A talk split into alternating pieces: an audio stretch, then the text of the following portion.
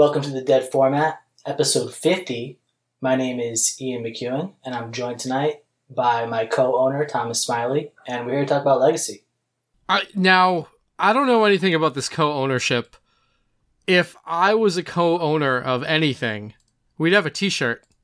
yeah, I don't know anything about that, but I was just thinking if the NBA is not going to call uh, the team owners owners anymore, you know, maybe we could be podcast owners at least. Oh, I didn't I didn't know that. Was that something that came out today? I guess I just heard about it on the radio on the way home, but I'm not sure what they're going to be called in lieu of, of owners. But uh, I guess the Golden State guy like pushed Kyle Lowry, so now there's like this whole debate. I, I, I I, don't know, didn't know that. Yeah, I didn't know. Yeah. Did you? Uh, were you able to watch the Bruins this week? No, we recorded and I had class. Basically, I don't get to do anything anymore. That's what it comes down to. Yeah, dude. So- apparently not. Yep. I uh nope, I didn't. They're going to Game Seven, man. I know. It's fucking. I, I knew that. I didn't get to watch any of it. It's Not been- that I would have like been super into it anyway. Last time the Bruins won the cup, I watched a couple of playoff games, but I'm not I'm not a huge hockey fan. It's been an amazing series, man. There's there's nothing left to be desired. Tuukka Rask played out of his mind. If Rask was on the Blues, they would have won this series in five for sure. But it, it's just just been awesome. And uh, you see the the street sweeper that our friend Josh Perchbacher sent us. I did not. Was that in Discord? No, it was on Twitter. I haven't been in Discord in like a week, so Yeah, because everybody's tagging you about the t-shirts. Yeah, exactly. Bro, I uh I went into our Discord to to post that I was going to see Mastodon because Mastodon was uh I went on Thursday night. And the show was awesome, but uh, my friend Josh that I went with brought uh, one of those pens in, like a vape pen. And I was like, yeah, what the hell? I'll try this out, right? I only made it through the first three songs of Coheed, and then I puked all over the neighbors and had to run away from security and left the show. Jesus. Yeah, dude, it was like the most disappointing amateur hour performance of my life. I just had two Narragansetts, like tall boys, but you know. You're an adult. You can't you can't do things like that anymore. Bro, I was like a 15 year old girl. I, I was 100% just running for that exit. And uh, yeah, it was it was still like light out. It was brutal. Well, I don't know what to say about that. I feel like I wasn't planning on saying that on the cast either. yeah, I know. feel like most of the most of the stuff that's like of that level, we cut just because of pure embarrassment. Like you have a reputation to uphold. Yeah, maybe we could just bleep that out or something. Yeah, I'll definitely do that. Nice. So, oh yeah, to do that anyway, right? So, this week I, we ended up going on vacation to uh, somewhere. It was in Massachusetts technically, but it was like way left and uh, up of here, uh, west, north, northwest of here. It was like a lake house. It was pretty sweet. But I was there for. I mean, I just got back this morning, so we were there for like three and a half days and it was it was awesome to be up there. But I didn't have good internet, so I wasn't able to play the challenge this week, unfortunately. I was able to uh, to get some golf in, and I did actually stop at Game Center for the pre-release. But it was such a nice day, I just I didn't stay to play any matches. So, did you get a chance to play any Horizons or? I didn't. I yeah, I had so much stuff that was going on. I was home with my kid on Saturday while my wife brought a group of students into Boston for the march that was happening there over the weekend. I spent 10 hours doing math problems on Sunday and I just got out of class. So, this is my life. Sweet. Yeah, man. Yep. How much longer do you have? August 17th. So basically this this compacted semester is over at the end of June and then right after 4th of July, the week after it starts back up again. So I'll be halfway done at the end of the summer and then it relaxes for the school year. Gotcha. So there's that. nice. What day is school end for you? Uh the 18th. So we're almost done. It's finals now. Oh, nice. So we are we are almost there. Cool, man. So SCG Con this weekend. Our buddy Rich Spoonholes got ninth in the vintage. I don't know if you saw that. I did. I saw it in the Discord. That's a great finish. It sucks that he finished ninth on breakers, But going into any event like that, if you end up with a finish like that, generally generally things still went pretty well for you, even if you got bubbled out of top eight. So congratulations to him getting to play a great format and almost getting there. Yeah, honestly, I wish I had taken like a, a deeper look at the vintage deck list because I wouldn't mind to, to discuss what's going on in vintage right now. I don't know how you feel about that. I I'm out of touch with vintage. Okay. I'm like I've sort of permanently distanced myself from thinking about it and looking at it because I I gave up my access to the format. Yeah. Uh, maybe we could put that on the shelf for a later episode. Have our buddy uh, Dr. Rich Shea come back on or something. That would be great. So yeah, the uh, we got the legacy results from SCG Con, which were interesting, but it's sort of awkward, right? Because we got the legacy results from SCGCon, which was during the Horizons pre-release, but no Horizons cards were allowed, obviously, because it's paper. The release is until Friday, and we had the league, the deck dump from the league that came out on Saturday morning, but sometimes when they do these updates, they it seems like they stop the league at at before the new format comes online. So I, I suspect that these deck lists that we have were cut off on Thursday because there's no uh, War of the Spark cards in that either. But the challenge that has I'm sorry Modern Horizon cards in it. Yeah, I mean the challenge the challenge has quite a few, quite a few. Honestly, it's got it's got a lot in terms of raw numbers, but I think fewer cards than we might have expected to see. And we can get to the specifics later. But uh, there was only one of the canopy lands, uh, like a one of in one of the decks had the black green land. And I was kind of surprised not to see more of those. But we can get to that later. Yeah, I mean, I think it's just it's it's tough to be a non-fetchable land in a compact legacy mana base, especially when people are going to be trying to include more basics to take advantage of the new fetch land. So, while obviously they're playable, just a dual land with upside that can't be fetched, it's kind of a tough include. It is definitely. I was expecting it to be pretty free though. In the uh, the we didn't talk about this last week. Uh, I, I think I forgot it, but the like the, just the straight black green depths list, which we did actually see a lot of in the challenge. But I'm surprised that they wouldn't have tried to incorporate that card. It also might have been a card availability thing. Like, That's true, yeah. The set was out for less than a week online.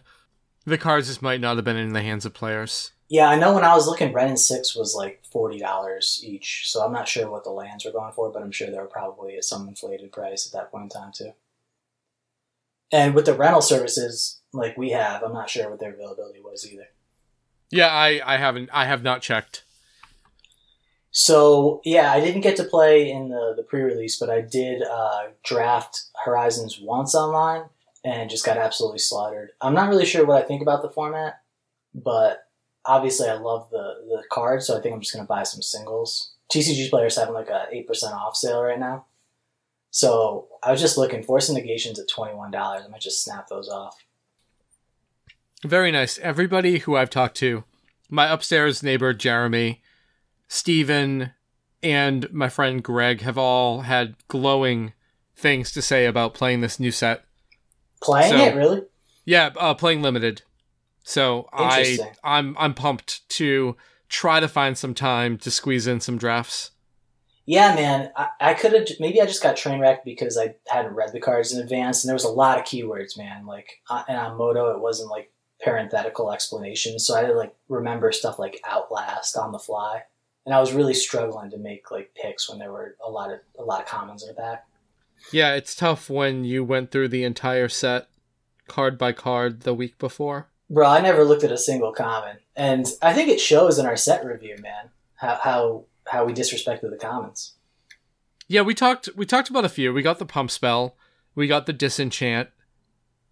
That, true, true. Yeah, we we got we got the good ones. So yeah, I think uh, I think that about does it for the intro section of our our podcast. So you want to get on to the uh, legacy challenge now? Yeah, let's hop into it.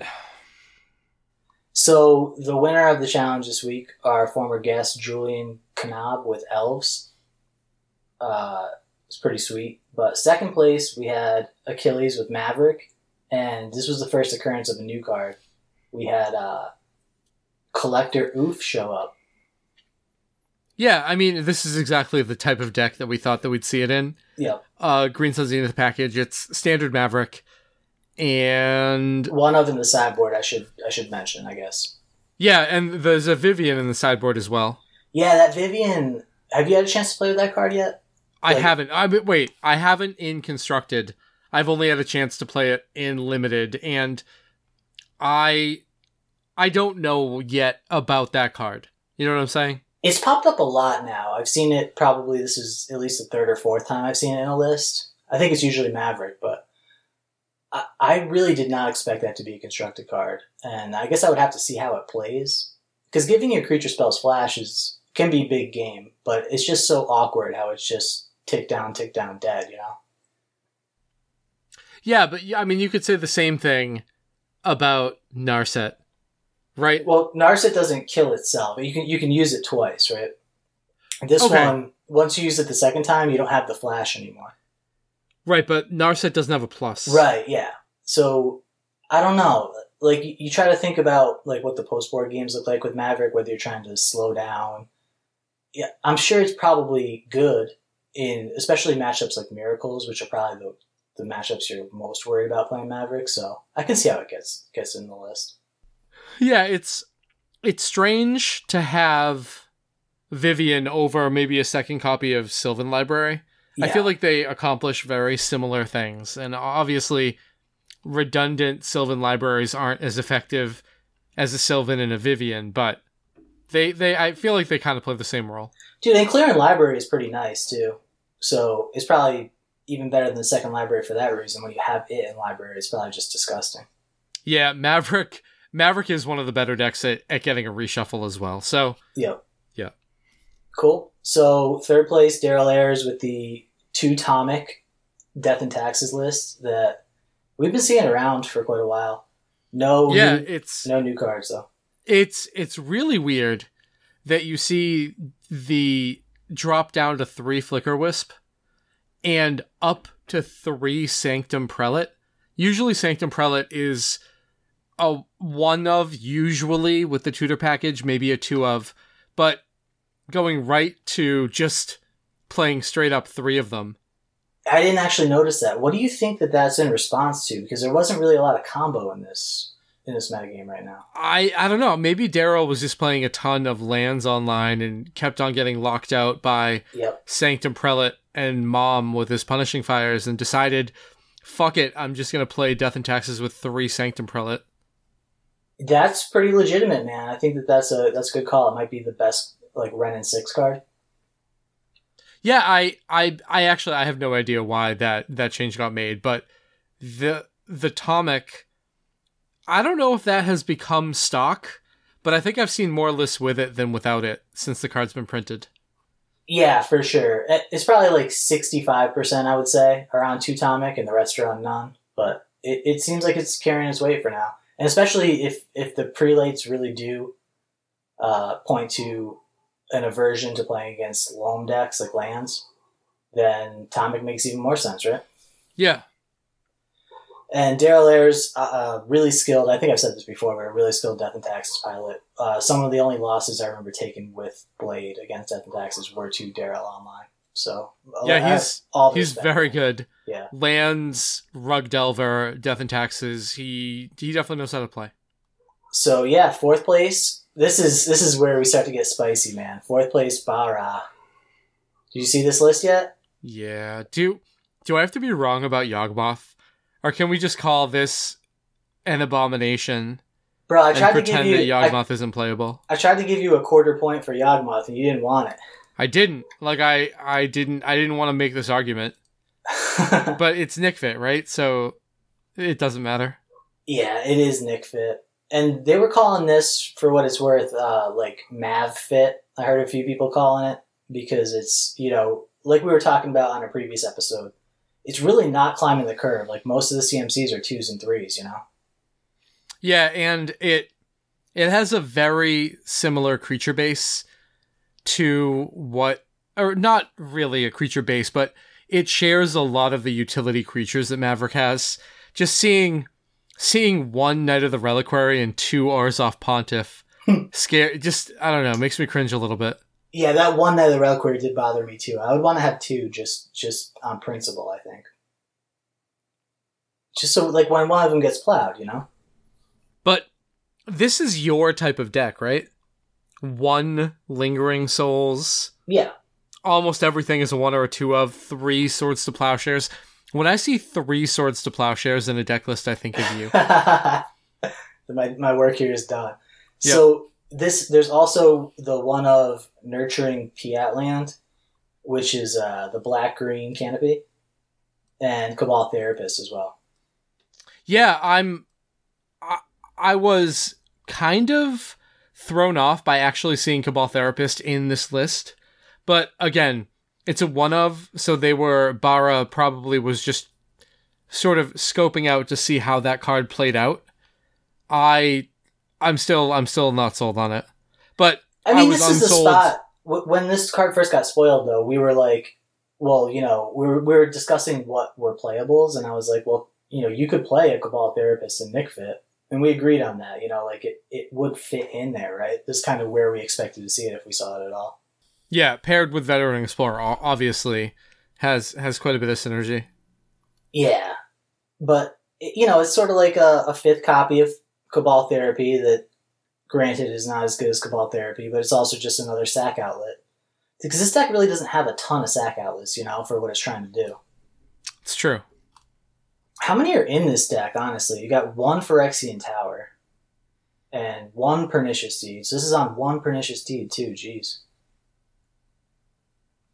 So really So I think I think you have you have uh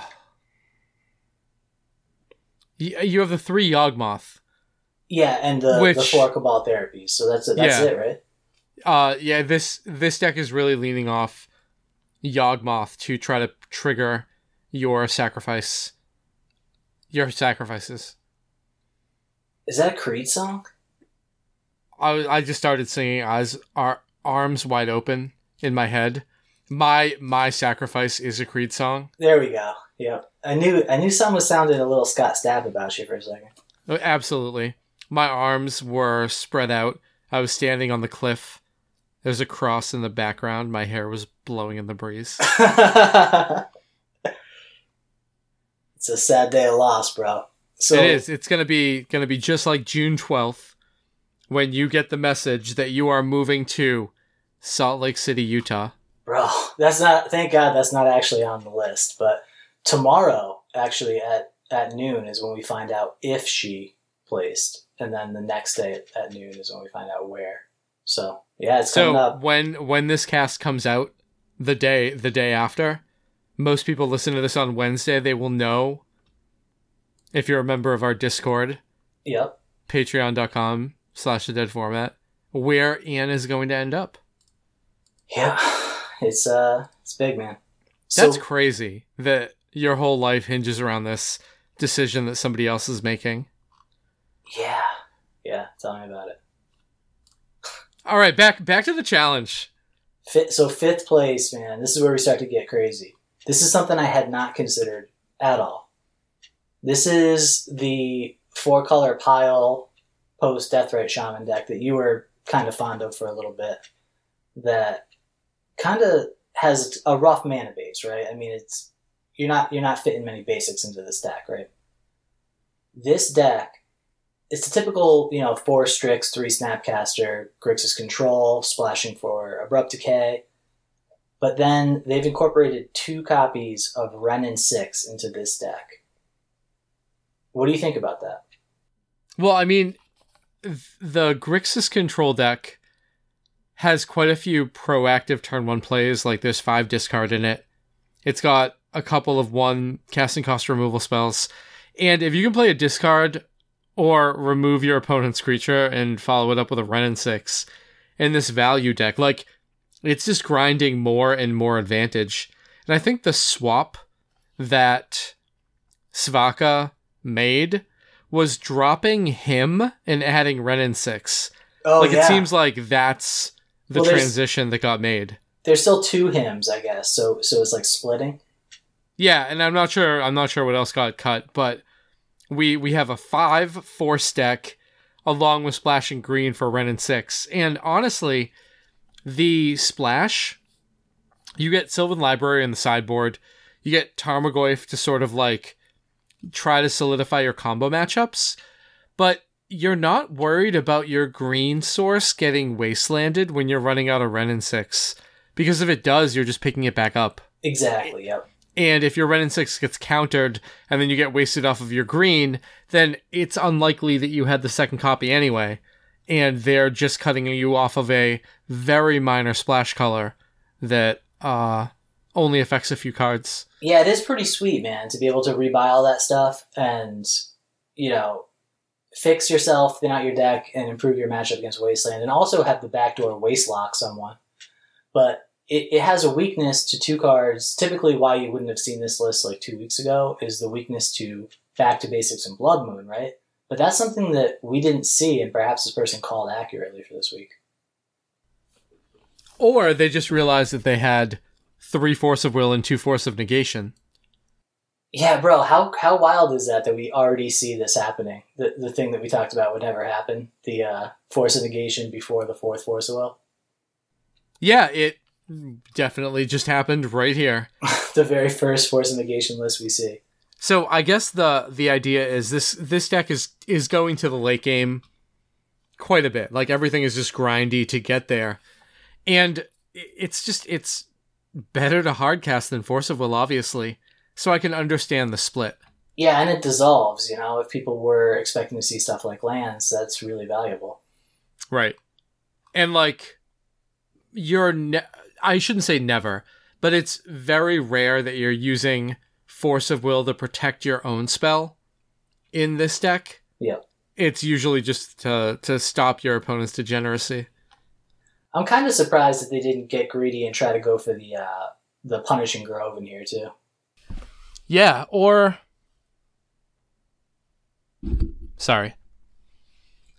Yeah, or splash a little bit of white for like two lingering souls and three swords to plowshares. Okay, now you're speaking my language. I like That's that. that. I knew. I knew exactly what to say. Beautiful. So, uh, sixth place, we had like a more traditional, like a Grixis control deck where the only red card is really uh, Kolaghan Command and a couple bolts. This is uh, Layware playing this deck, and no new cards. This is just like a what you what you'd expect to play against, like the three Narset Grixis control deck right now. Yeah, the only thing that's kind of fancy is the Angrath's Rampage in the sideboard, but everything else you would expect to see. I just think that card is correct now after just playing a couple leagues uh, in this new meta. Like the planeswalkers are so important to, to have like a dedicated answer to that sort of thing. So good. Yeah, and having it having it just straight up cost two that is actually easier to cast than a double colored spell. Yeah, and and shatter a uh, chalice too. Yep.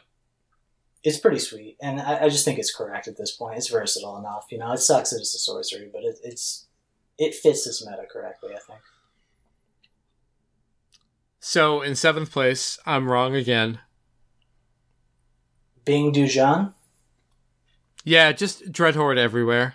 Oh yeah, less, the less continuation. this week than last week. Oh wait, dude, we forgot to mention our boy uh, Robert Wilson, uh, Blackjack phenom Robert Wilson, uh, top aided the Legacy SCG uh, for power thing. Playing playing Dreadhorde. I was going to talk about that later when we got to the SCG stuff, but did you have you met him? Uh, supposedly, I mean, I've been told I've met him. Yeah. He's a good guy. The only thing that I remember, I think he's very thin. Is that true? I I like very I, when I when I think very thin, I think of like lifetime movie middle school health class thin. so no, I would not say that he's very thin. He's not he's not like a dainty person. Okay. I, He's be he's thinking of the he he is not fat. But that doesn't necessarily correspond with being thin. okay. I, I'm probably thinking of the wrong dude then. Were we playing uh, blackjack with more than two people? Yes. Okay. Yeah, I might have thought it was the wrong dude. Okay. So yeah, this is uh this is like where we are, I guess. You know, this is kind of blue red Delver because it, it, the only black cards are the discard spells and Gurmag. So it's, it's kind of like the blue red Delver shell, but with those more powerful black cards, right? But not having to reach into black for any of the card advantage stuff. Yeah, I feel like this is very similar to what the regular Grixis decks had been doing before. Yeah, like you looked at like post Deathrite Shaman era Grixis Delver, it was just discard and Gurmag, right? Yeah, but it's like heavier on the discard and less on the on the uh, soft permission because there's there's no snares. There's just two spell pierces, right? Because that stuff doesn't synergize with the Arcanist the way that it does with like a Dark Confidant, for example. True. So it's it's more like a proactive tap out. Grixis Delver. It's it's like the mid range version of the blue red deck, you know. Yep. I understand. It's interesting. And it did really well, spoiler, uh, at the challenge, obviously, so, or the SCG con, so. So, yeah, eighth place, uh, Frantic Pats with lands with one Wrenn and Six and one Blast Zone. You got to try it out. So I think when people saw Wrenn and Six, they were like, all right, well, Lands gets another tool, and it would be interesting to see how that went. We also see Force of Vigor in the sideboard, Oh, yeah, Force of Vigor. There you go. where we called it that free free spells can see sideboard slipouts and Legacy if they're relevant. Do you think, I wonder how that changes. So, like, the, the Blood Moon matchup was notoriously bad for this deck, right? Right. I wonder I wonder if this is enough to to steal games for them, you know. It's got to Well, be, I guess. I think the play patterns against Blood Moon with lands, a lot of the times you get the all right, your opponent plays a Blood Moon, and you get to develop and play your Dark Depths and have it combo with itself when you remove the Blood Moon. yeah, exactly. So having having lines where you don't need to find your basic forest and cast Krosan Grip, where you can just like naturally play your Dark Depths, and then on the next turn, force of vigor the Blood Moon and just wreck your opponent. Probably happen much more often. That's a good point, yeah. So, we're through the top 8 right now. And what we've got are five non-blue decks to three blue decks and zero Karn decks. So this is just one one small event, right? This is a 105 person challenge. You know, not not saying that this is reflective of the metagame overall. This is just one event, but this is what did six one or better. So it's interesting, man. Yeah, and I I don't know how much Karn there was overall. Like obviously we keep on scrolling to through the the top 32 and the, we see three three Karn decks. But again, a new set came out. People are trying to play with the new toys and Karn Karn decks didn't really get a ton from Modern Horizons, right? I can't really think of anything. It, you know, unless they were they were trying to do something with Thought Knot and, and Prismatic Vista or something like that, then I can't really think of anything now. So, yeah, it's probably probably just that. Yeah, I think we gotta we gotta just wait longer for everything to settle. But man, like it, Wizards just isn't letting that happen, and that's probably by design. But that's what I I miss about Legacy, when you have those time periods where things have settled and you can start to like mildly innovate to gain an edge yeah, rather than these wild west times where like you it's very hard to have an idea of what's going on bro. It's, and it's so haymaker right now too, right? And Wrenn and Six sort of only adds to that with the the ability to get Wasteland locked as early as turn two, right? Like- yeah it's not it's not a very subtle play pattern No, not at all. It's I don't know, man. I, I'm not gonna say I'm scared yet, but it, it is definitely like every deck has its haymakers now. So, yeah. So moving on, I guess to more like uh, spicier lists that we saw that didn't necessarily top eight from the challenge. There were quite a few, man. There was uh so we, we just saw lands with one Wrenn. APS played lands with four Wrenn on the other other end of the spectrum, and that was twenty second. I believe this was the lowest uh, five two in terms of breakers, but still a five two with Mhm. four Wrenn in the deck. So that's probably just the other end of trying it out, right? I want to I want to draw this a lot and see how good it is. Yeah, and what what was the card that ended up getting cut for that? Uh, let me pull up the list. Hold on. So there's two punishing fire. So one punishing fire. Yep. All right. So it looks like Sylvan Library, Punishing Fire, one land are the three cards that separate the eighth place li- list from Yep. this list. Yeah, that looks Okay. right. Yep. All right.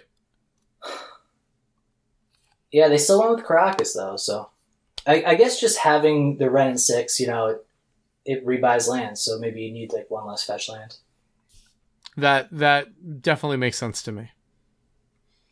Uh, also, we had uh, Whoop Orc in 31st place with Rug Delver, incorporating three Wrenn in the main and two Force Negation in the sideboard. This is 31st place.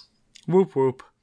Also, we had um, we had like a straight up black blue changeling style ninja deck. Did you see this? Yeah, uh, Jive Fly. Yes, or Kai Fly in twenty fifth, Oh, using Kai moth Fly, yep. mothdust changeling. Yeah, is that the one from Modern Masters? It is. Wow. I So- mean, it's a one drop, right? Yep. And getting in. Yeah, I don't know. Bro, is this a uh, is this like a 64 card deck or something? How did they fit all these creatures? They went to two Aether Vials, two Dazes. No, it's sixty cards. Yep. Down to all the way down to 18 lands with four wastelands. So this is straight up like Rug Delver mana base, right? It is. Yeah. It, it just seems like that's a lot of cards, right? To play 24 creatures in this deck. especially creatures that have like triggers that you want to be able to pay for uh, while interacting. Yeah. I don't know, like I guess everything just costs one or two because you're always ninjaing it, Yeah. but I don't know. What do you think about to two Oblivion Aether seems weird. Two Aether Vial is really weird too. Yeah, Aether, two Aether Vial and two Chrome Mox seem like they didn't know which one they wanted. I guess Chrome Mox is fine with redundant copies of Yuriko, but I don't know. Yeah, and I guess the other thing is like you don't want to draw two of either of them, I guess, but drawing one of each isn't the end of the world. It's true. So that could have been the logic there. I don't know. It's something I, I don't think I've seen before. So it's just another interesting thing about this challenge, man. Yeah, Whoop, Whoop Orc is doing it though.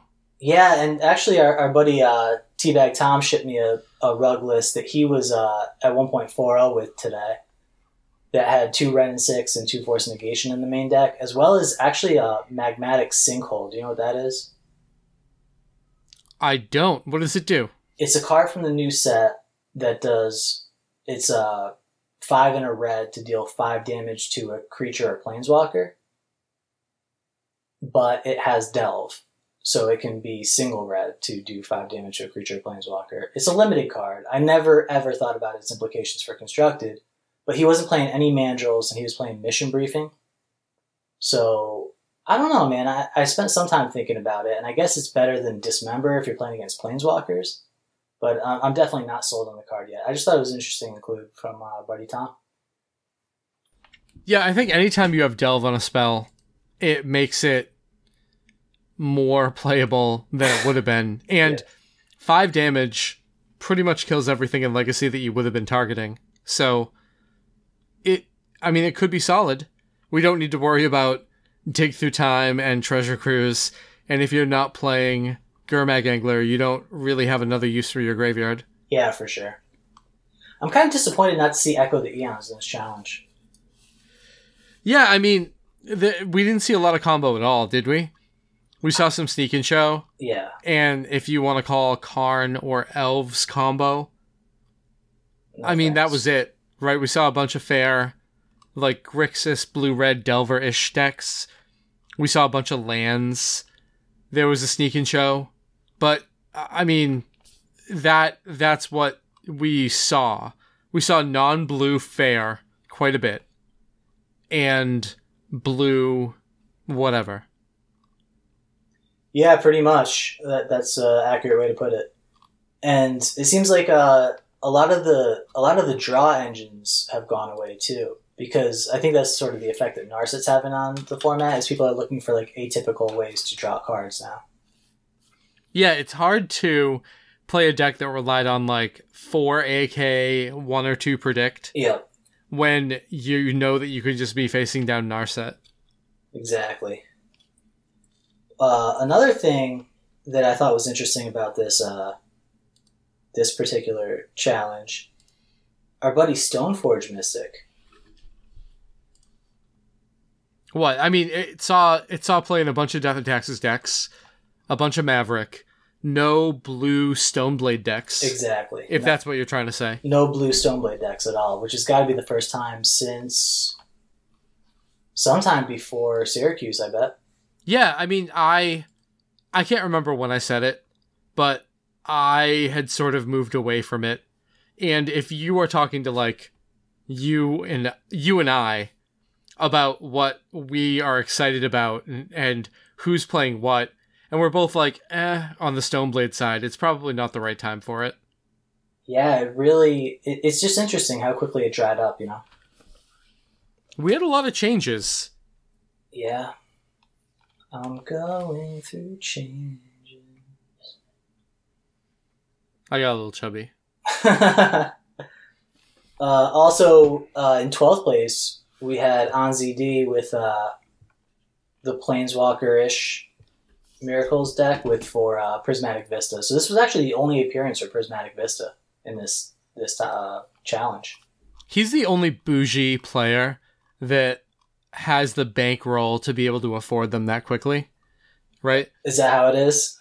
That sounds like it could be uh, the truth, man. Yep, absolutely. And two Force Negation main deck, which, you know, a lot of people that I've spoken to have liked it so far. Well, you you're playing a deck that's obviously super favored in the late game. So playing extra copies of a card like that to provide redundancy when you know you have such a strong card draw planeswalker based mid mid range game seems like it makes sense to make sure that you get to cast your Teferi or Narset. Dude, absolutely. I'm, I'm on board with it. I, I really like it. And also uh, two Vendilion Cliques with no Karakas, we should mention. Because that, that's not something I saw a lot of, to, to be honest, in the Miracles list when I was looking like two weeks ago. But it seems Mhm. like it's really taken off now. Yeah, I. I'm just looking at the next thing that we're going to talk about. What's that? Infect with Teferi. Oh, bro. Do you. If somebody was like, yo, like a few weeks ago, was like, Ian, I have the hottest tech for you. It's Infect Splash Teferi. What would you think? I 100% would have put it in the sideboard. I, I think it's a great idea, but I would not have thought of it as a main deck idea. Oh, You, why, you don't like it? No, I just I would have immediately been like no in my head and tried to be nice to the person that was telling it to me, but never would I have thought that that was something that would have worked. I mean, it's pretty sweet, right? Uh, It's sort of like we were talking about a couple weeks ago with like a Food Chain or Allurin or whatever being decks that could potentially play to Teferi and being like these creature combo decks that if you can go on your turn unimpeded, you can often kill them on turn four or whatever. It's just you you want to be able to play around, you know, any sort of disruption so you you draw the game out a little longer.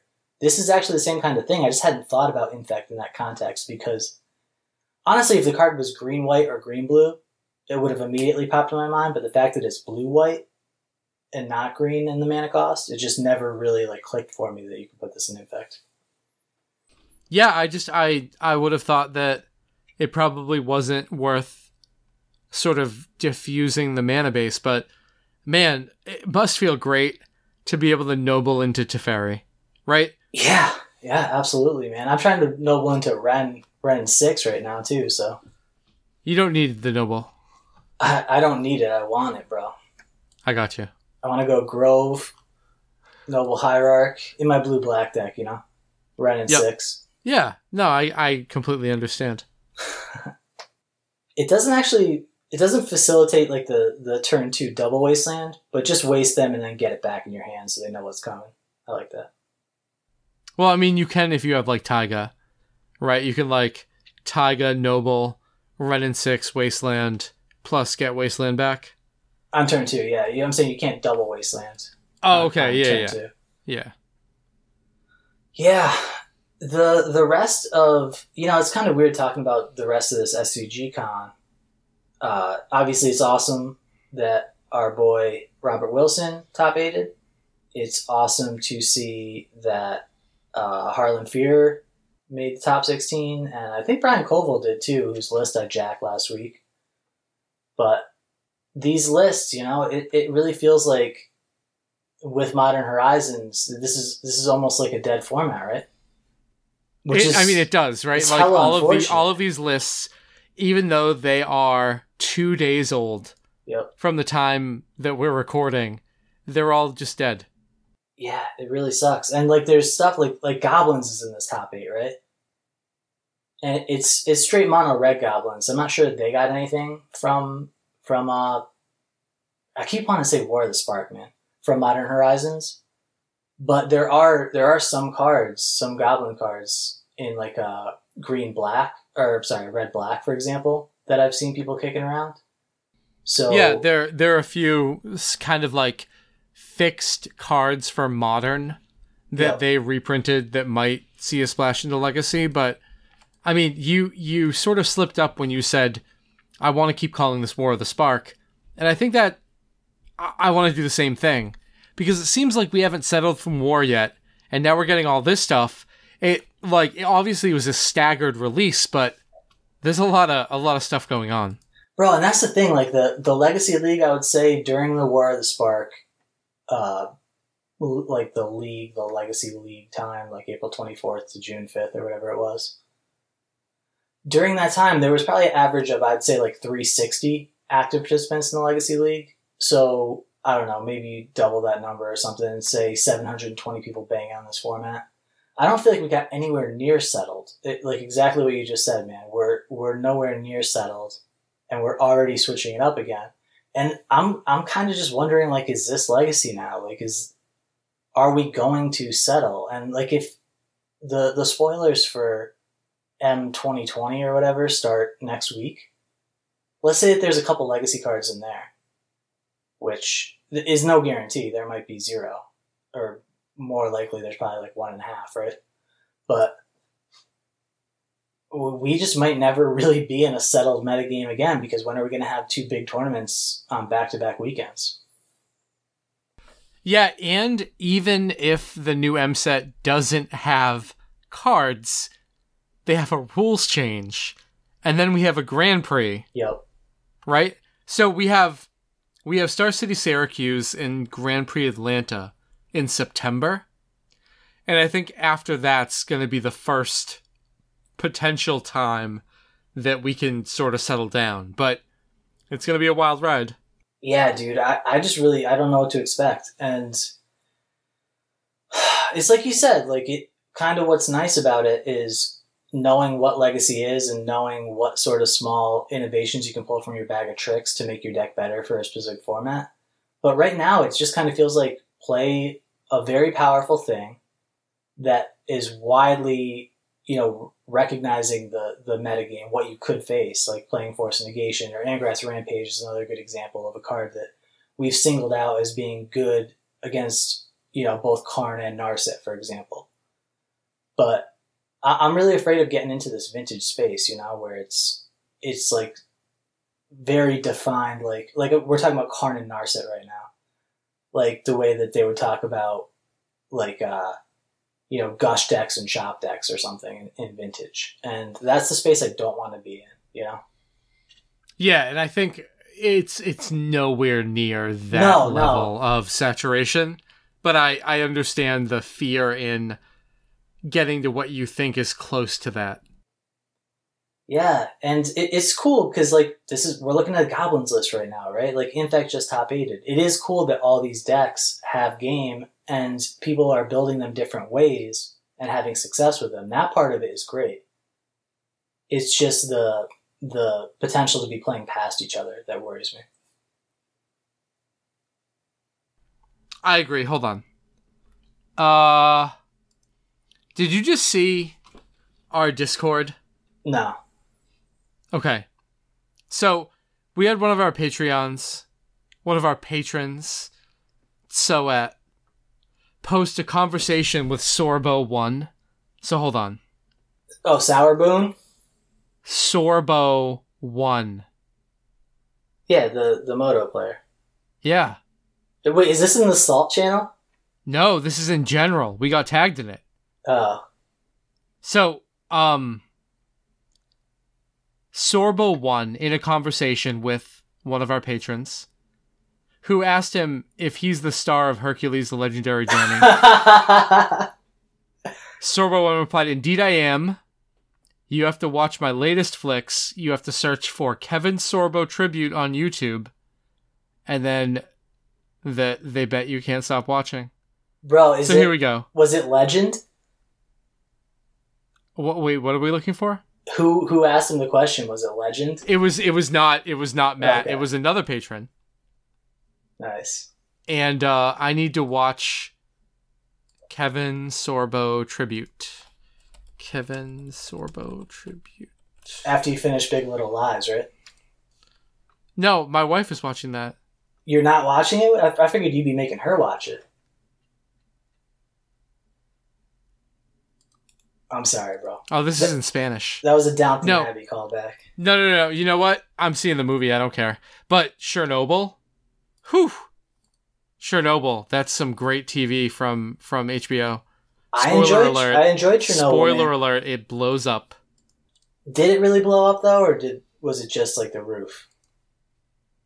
Well, I mean, it blew it blew up. It blew a hole through the roof. It did not completely explode and kill everybody in a 500 mile radius. Yeah, I'm Or- just wondering, you know, whether we're going off the propaganda version or if we're going off the Russian version. Well, I mean, the prop the propaganda version is Yeah. that that nothing happened. Bro, the Russians are pissed about this Chernobyl movie. Yeah, fucking obviously. All right, like imagine you you were responsible for like the biggest fuck up ever and people kept bringing it up. You know what I'm saying?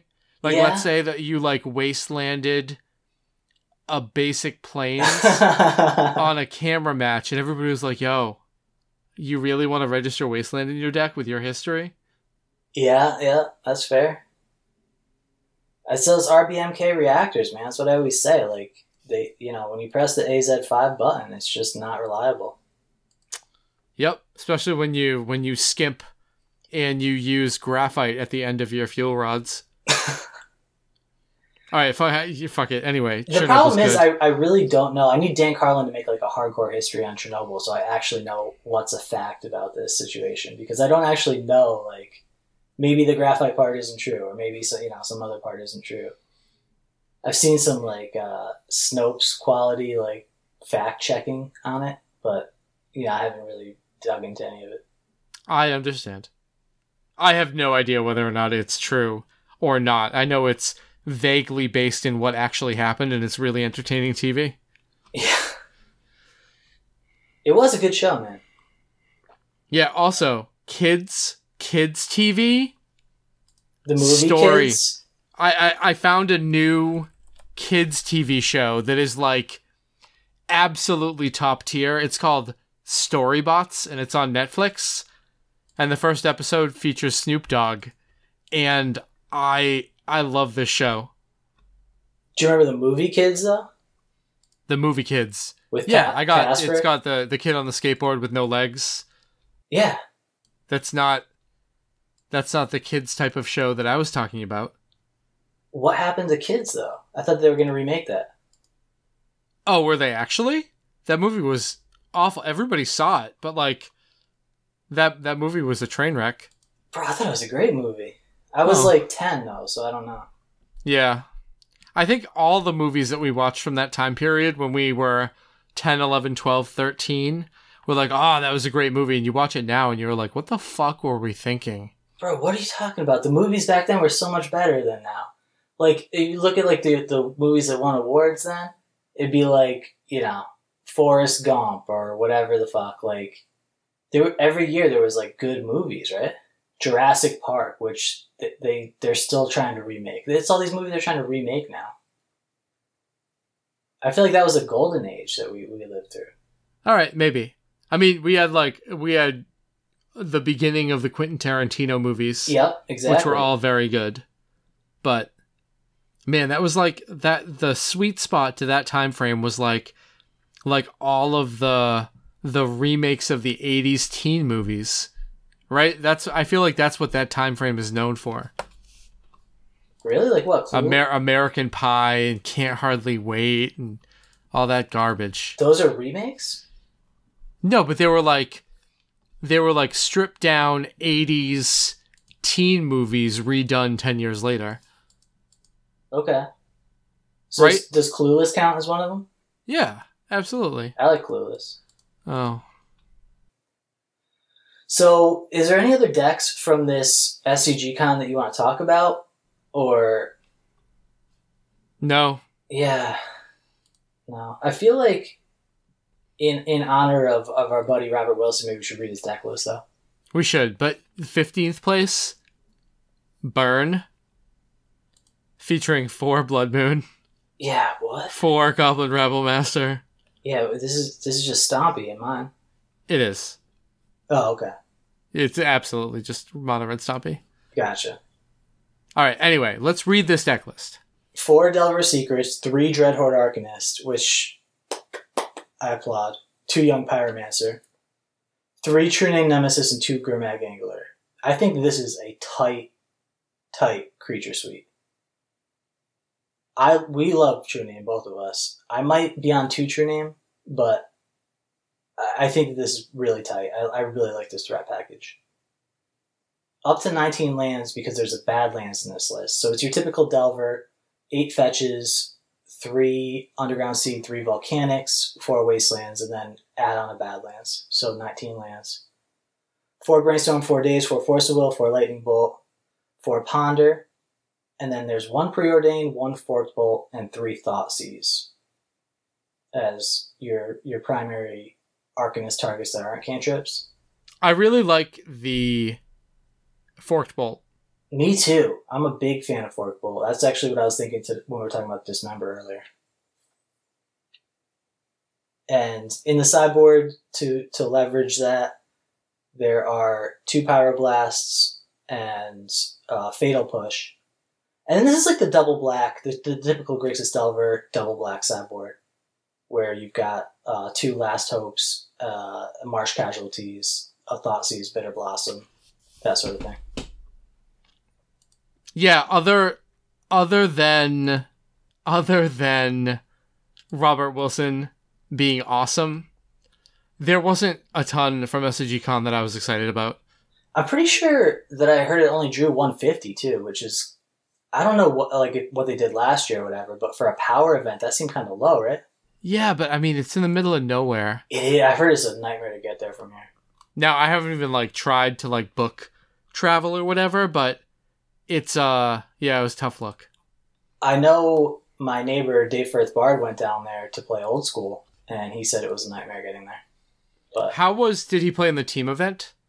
I I would have been most excited about going to that. I don't know if he did. Honestly, he was asking me to borrow workshops for the Thursday event, so like the Eternal Central event. I, I don't know if he had a team, honestly. I, I feel like I might have heard about it if he did, so I don't think he did. Okay. But yeah, that was pretty sweet, right? It was uh, vintage legacy and old school. Yeah, it was. Yeah, that was pretty dope, man. I I really want to make it down there one of these one of these times. Do they have one like in the winter and summer? I think that they have it coinciding with their invitational. So yeah, usually one right before Christmas, one in June. So traveling from Boston to Roanoke in December seems like a fucking nightmare, though. Yeah, but I mean, I feel yeah. Virginia probably doesn't really get slammed with snow though.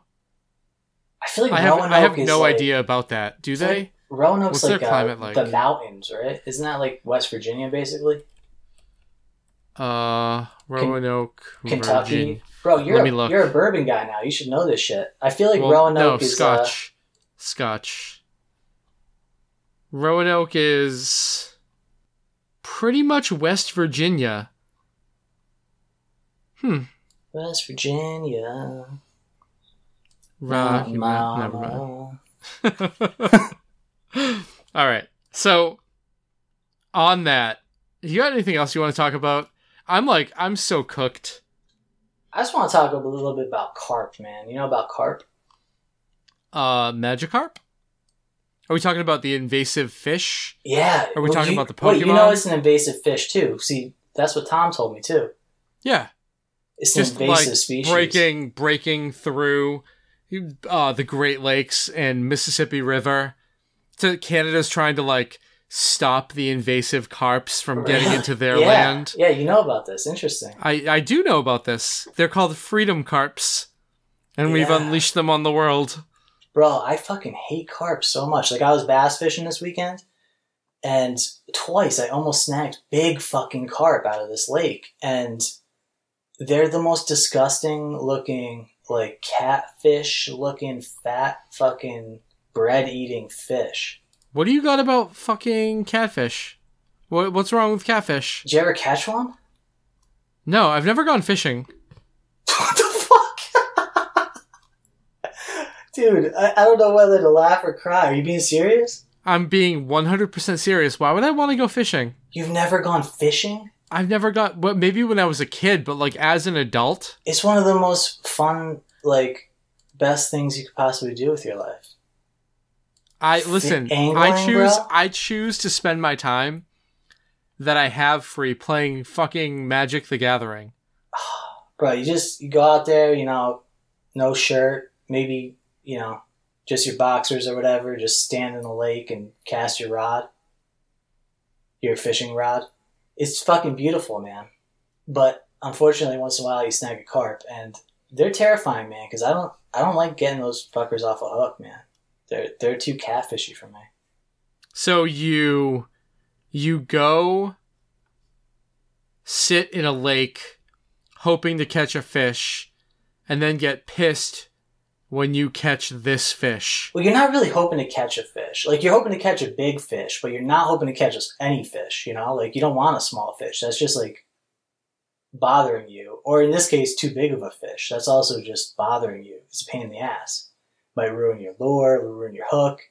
It might swallow the fucking lure and kill itself, and then you feel bad about it. But ultimately, man, it's just such a such a fun, wholesome thing to do. Fucking love fishing. But that's that's hick life, bro. That's why that's why you're here, right? The hick life. See, I I'm not really exposed to hick life, and maybe maybe if you move to St. Louis, we can you can pass off a little a bit a little bit of that country knowledge to me. Bro, I'll bring that country grammar down there. If people want to get in touch with you Oh yeah, I could say. to talk about the straight I can't do it. I can't do it. To wallow in misery with you about where you're going to end up on Wednesday, where can they? at Ian eighteen one twenty five on Twitter. Now, are you going to post on Twitter when when it happens? Decision twenty nineteen, yeah. All right, everybody follow Ian on Twitter at Ian18125. Ian eighteen one twenty five. The cast the cast is going to retweet it as well. That's Dead Format Cast. At and if you want to email us, deadformatcast at gmail.com. If people want to get in touch with you because they want to take you fishing, how should they do that? Man, I you're gonna have to book like years in advance if you want a fishing trip with Ian and I. Then first you have to email us, and then we'll work things out. Bro, Our you- people, You, got to figure this shit out. You got a you got a son who's soon going to be of fishing age. you're right. You're gonna have to show him the ropes, and you don't even have the fucking ropes yourself. You got. You're right. You know where you know where I always wanted to go fishing? Martha's Vineyard. Oh, fuck you, son of a bitch. All right, that's a wrap.